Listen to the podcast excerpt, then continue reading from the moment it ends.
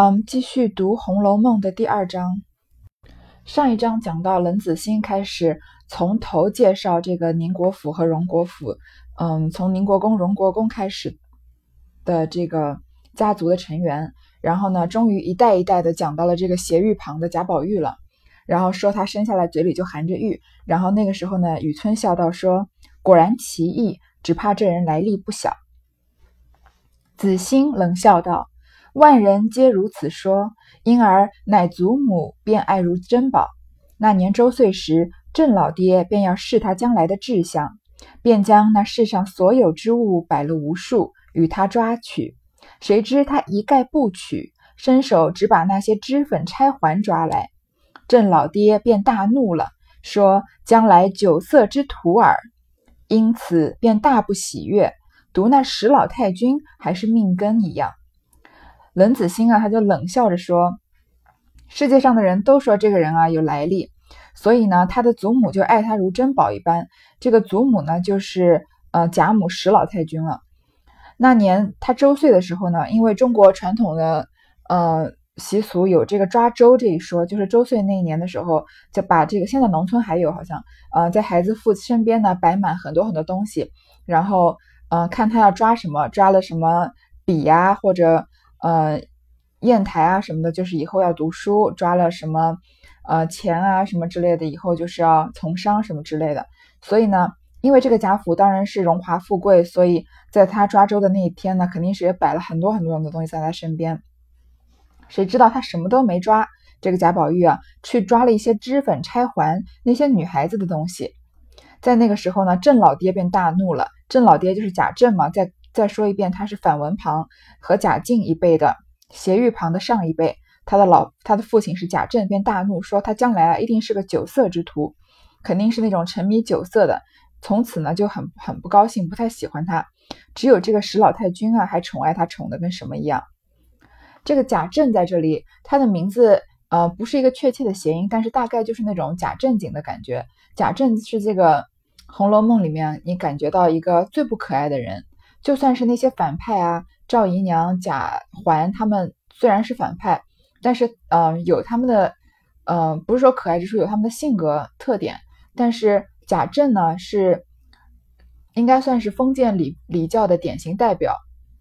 他你看他前面说他的自幼爱好读书，就是那种别人眼里的别人家的孩子。长大之后呢，又破例当了官，现在已经是员外郎了嘛。然后。嗯，贾宝玉是一看到他就要躲得远远的，特别怕他。然后贾母呢也不喜欢他在身边，因为有他在呢，气氛就整个被破坏了。他就是，嗯，在《红楼梦》里面，他基本上就是一个封建礼教的缩影了。所以有这样的性格的贾政呢，看见自己的宠爱的儿子贤育而生的儿子，本来以为他要可以走自己的路，或者比自己走得更好的，可以去当官，嗯，走仕途的。结果他抓了一些脂粉钗环，他就很生气了。觉得他辜负了他的期望，其实一岁的小孩懂什么呢？觉得他是那种酒色之徒。说来又奇，如今长了七八岁，虽然淘气异常，但其聪明乖觉处，百个不及他一个。说起来，孩子话说起孩子话来也奇怪。如今这个孩子啊，贾宝玉啊，长了七八岁，虽然他很淘气，但是他非常的聪明。然后呢，呃，一百个孩子还不及他一个，就是很有灵性。讲一下这个年纪啊，还记得，嗯，贾贾雨村在这个被贬官的时候，当了林黛玉的家教。那个时候说什么？他有一个那个林如海有个女儿，大概五岁。那个时候林黛玉五岁，对吧？然后说，堪堪又过了一载，就过了一年的时间。然后林黛玉的母亲这个贾敏去世了，然后说她身体不好什么的。说这个时候贾林黛玉是大概六岁。六岁多，说起来，现在贾宝玉是长了七八岁，所以贾宝玉大概是比林黛玉大个一两岁的。这个孩子话来也奇怪，他说：“女儿是水做的骨肉，男人是泥做的骨肉。我见了女儿，我便清爽；见了男子，便觉浊臭逼人。你倒好不好笑？将来色鬼无疑了。”说这个孩子说的话也奇怪，这个这句话也大家也太熟悉了。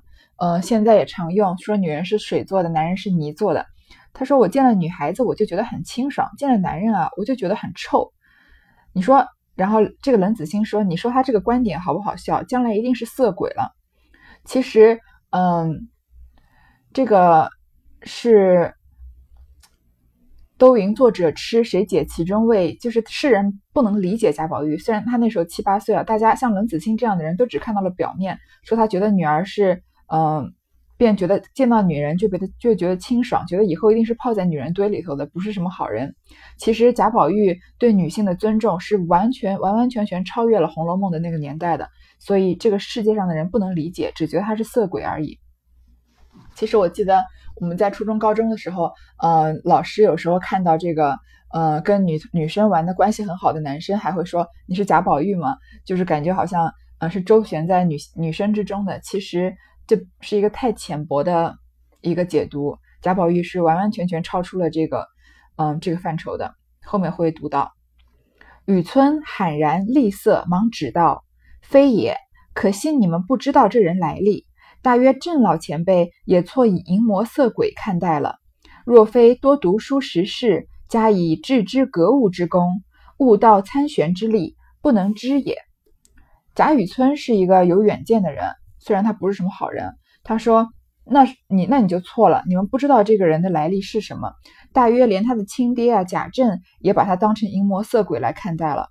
如果不多，如果不是那种读了很多书，知道见过很多世面，致知格物，这格物致知这个成语也算是比较常用了。格物就是要接触那些事物，了解认识他们；致知就是因通过这些了解得到知识和结论。所以。”总的来说，就是如果你不是读过很多书、见过很多世面、懂得很多道理的人，是不会懂他的。看贾雨村从来没有见过贾宝玉，只听这么一两句话，呃，冷子兴的描述，就能感觉到贾宝玉的来历是不凡的。所以贾雨村也算是比较有眼远见的。子兴见他说的这样重大，忙请教其端，就赶快问这个贾雨村是什么意思。然后贾雨村就说了这样一段话了：雨村道，天地生人。除大恶、大仁、大恶两种，余者皆无大义。说天地间存在的人人类啊，除了那种嗯大人，就是嗯最伟大的、最嗯最仁厚的人，和大恶，就是穷凶极恶的这两种人啊，就是最好和最坏的两端。其他的人呢，都差不了多少。若大仁者，则应运而生；大恶者，则应劫而生。说这个大儒家就是大人的人啊，是应着时运而生的；而那种穷凶极极恶的人呢，是应着这个世间的劫而生的。然后他后面这一口气啊，讲了好长好长的话，但是没有必要一个，我觉得没必要逐字逐句的来解释，因为并只是讲一个，讲的是一个总的观点，并不是是贾雨村的观点，跟这个《红楼梦》要表达的意思不是。不是《红楼梦》的主流思想，所以我把它整个读到后面，再大概的解释一下。运生世志，节生世威。尧舜禹汤文武周昭孔孟董韩周陈张朱，皆应运而生者。蚩龙共工桀纣始皇王莽曹操桓温安禄山秦桧等，皆应节而生者。大仁者，修治天下。大恶者扰乱天下，清明灵秀，天地之正气，仁者之所秉也；残忍乖僻，天地之邪气，恶者之所秉也。哦，先到这边，他就举了很多这个，呃，大仁者，仁的就是仁厚的，就是精神精神领袖这样的人的一些例子，嗯，尧舜禹啊这些，呃，皇帝，嗯，还有。基本上都是一些皇帝了，然后，嗯，大奸大恶的人啊，吃龙共工，从远古的时代一直，嗯，夏商周的那个时代，一直举例举到这个安禄山、秦桧这个年代，然后就把这个仁义的人和邪恶的人对比着来写，对比着来说，嗯，继续，今当运龙作勇之朝，太平无为之事，清明灵秀之气所秉者，上至朝廷。下及草野，比比皆是。所余之秀气，漫无所归，遂为甘露，为和风，恰然盖及四海。彼残忍乖僻之邪气，不能荡溢于光天化日之中，遂凝结充塞于沟壑大沟深沟大壑之内，偶因风荡，或被云摧，略有摇动感发之意。一丝半缕雾而泄出者，偶值灵秀之气逝过，正不容邪，邪复度正，两不相下，亦如风水雷电。地中际遇，既不能消，又不能让，必至搏击先发后始尽，故其气亦必复人，发泄一尽始散，使男女偶偶秉此气而生者，在上则不能成人人君子，下亦不能成为大凶大恶。至于万万人之中，其聪俊灵秀之气，则在万万人之上；其乖僻邪谬不近人境之不近人情之态。又在万万人之下。若生于公侯富贵之家，则为情痴情种；若生于诗书清贫之族，则为义士高人。纵在偶生于薄作寒门，断不能为走卒贱仆。甘遭庸人屈制驾驭，必为其忧名昌。如前代之许由、陶潜、阮籍、阮籍、嵇康、刘伶、王谢二族。顾虎头、陈后主、唐明皇、宋徽宗、刘廷芝、温飞卿、米南公、石曼卿、柳其卿、秦少游，近日之倪云林、唐伯虎、祝枝山，再如李龟年、黄帆卓、黄帆卓、晋兴魔、卓文君、洪福、薛涛、崔莺、朝云之流，此皆异地则同之人也。我觉得他这里说起来啊，举这么多名字，也有一些卖弄的意思。但是他的大意呢，其实就是一个意思，就是说，这个世界上除了大奸大罪恶和最善的两种人，其他人呢都差不多。而我们现在这个世道呢，是个治世，就是是一个太平盛世，所以那种罪恶的那股邪气是没有地方生存的。所以大奸大恶之人呢，根也没有办法，就是嗯，不不会这个应劫而生，而。这个除了大奸和大善中间的那一段的人呢，他们在不同的家庭呢就会有不同的命运。然后，如果是在富贵之家呢，呃，有可能是情痴情种。如果因为他是就是像贾宝玉这种聚集了天地精华，对，嗯，天生有一段，嗯，有一段情的这种人呢，是在富贵之家是情痴情种。如果，嗯。是在寒门的，就是寒门，但是读书的那种家庭呢，就会是高人义士。就算啊是那种普通老百姓家，也不会变成贩夫走卒，嗯，而会变成什么奇优名昌，可以可能变成那种我们所谓现在的表演艺术家。当然，在那个时候是没有什么地位的那种戏子。所以，然后他一口气举了十几二十个这种，嗯，从有从这个富贵之家。到普通人家的这些例子，然后来佐证自己的这个观点。这一段如果太深究的话，实在是让人觉得很犯困。嗯，我觉得关于这个贾雨村说这段话也有一点卖弄自己的文采的意思。当然，冷子兴是很吃这一套的了。子兴道：“依你说，成则王侯，败则贼了。”冷子兴说：“依你说，这就是成王败寇的意思了。”雨村道：“正是这意，你还不知。”我自革职以来，这两年遍游各省，也曾遇见两个异样孩子，所以方才你一说这宝玉，我就猜着了，八九亦是这一派人物。不用远说，指金陵城内钦差金陵省体仁院总裁甄家，你可知吗？贾雨村说：“正是这个意思，你还不知道呢。我自从被革了职、罢了官以来呢，这两年到处云游，也见到个两个异样的孩子。”方才你一说这个宝玉啊，我就猜到了，大概是跟那两个人一样的人物。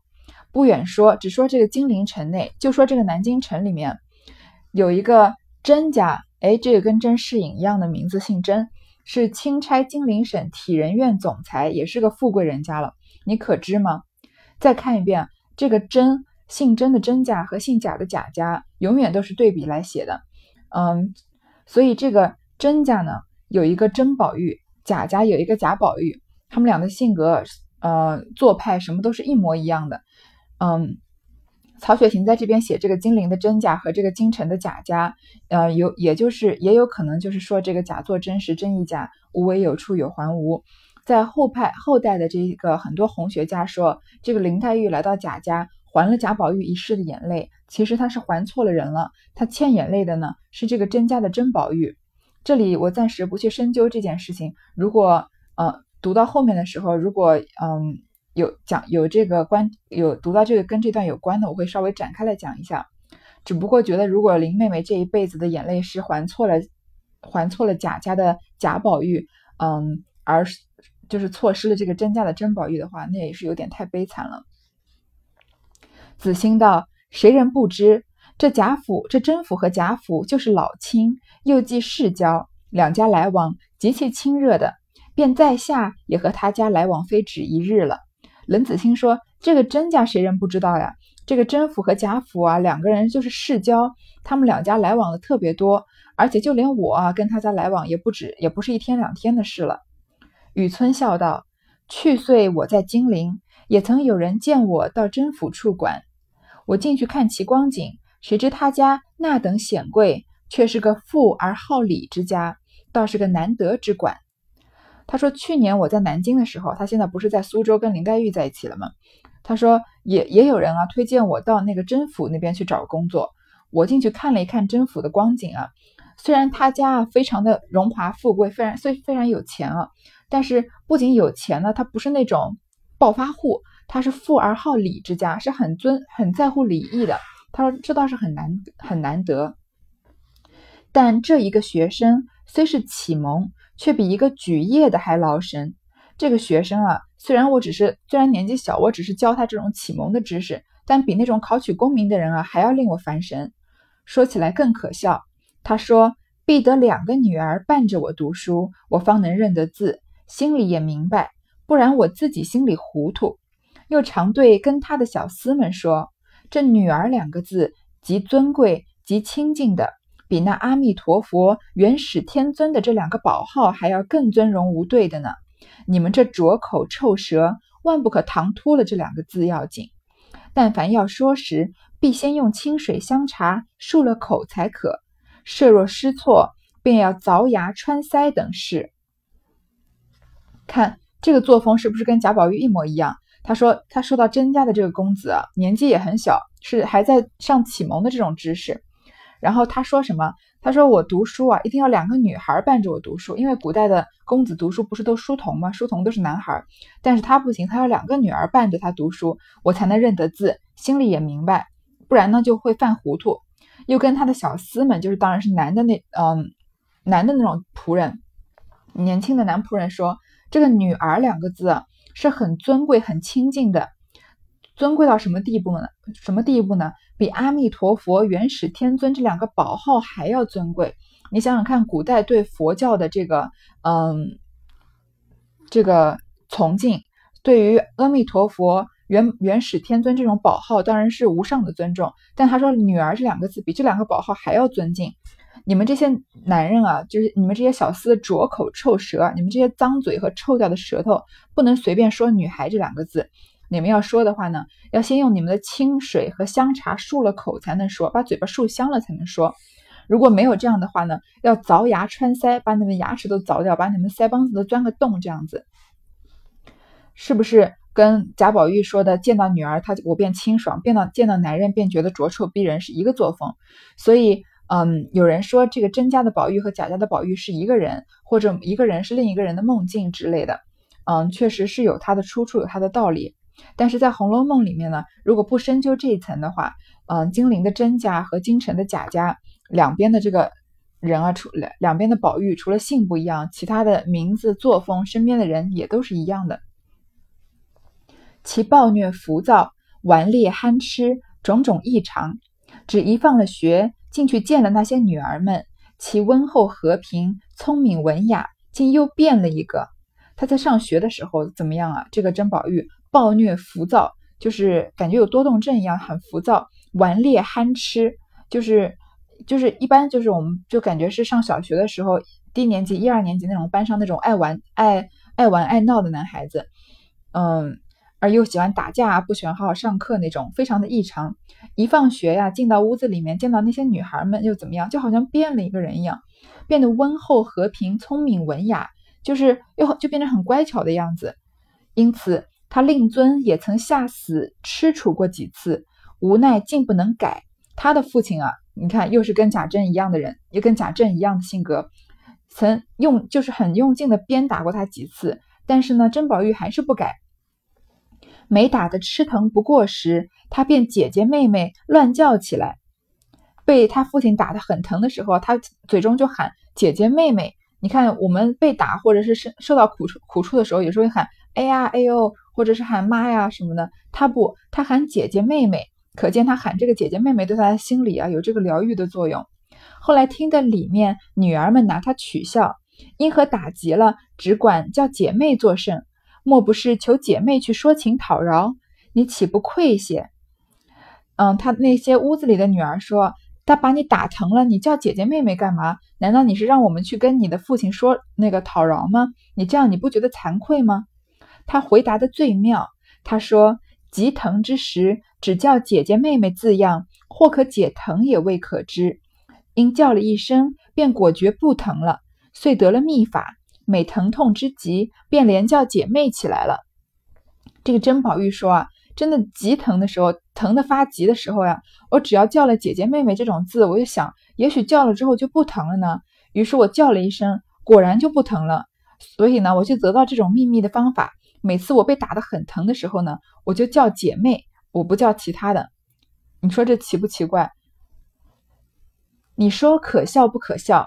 也因祖母溺爱不明，每因孙辱失则子，因此我就辞了管出来。你说这个好不好笑？而且他的祖母啊，也是溺爱他的不行。你看是不是又跟贾宝玉一样？这个史老太君溺爱贾宝玉，这个甄宝玉啊，也有他的祖母来溺爱他。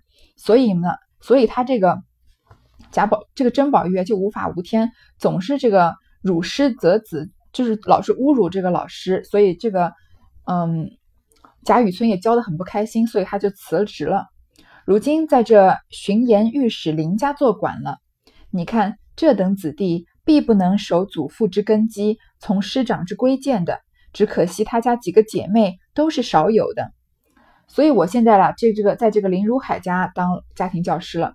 你看这样的人，一定是不可能守住他祖父留下的根基，然后遵从他们师长、师长的老师和兄长的规劝的。只可惜，你看这句，只可惜他家几个姐妹都是少有的，可惜了他们家那几个姐姐妹妹啊，都是世间少有的，是不是又跟贾府一样？贾府有这么多。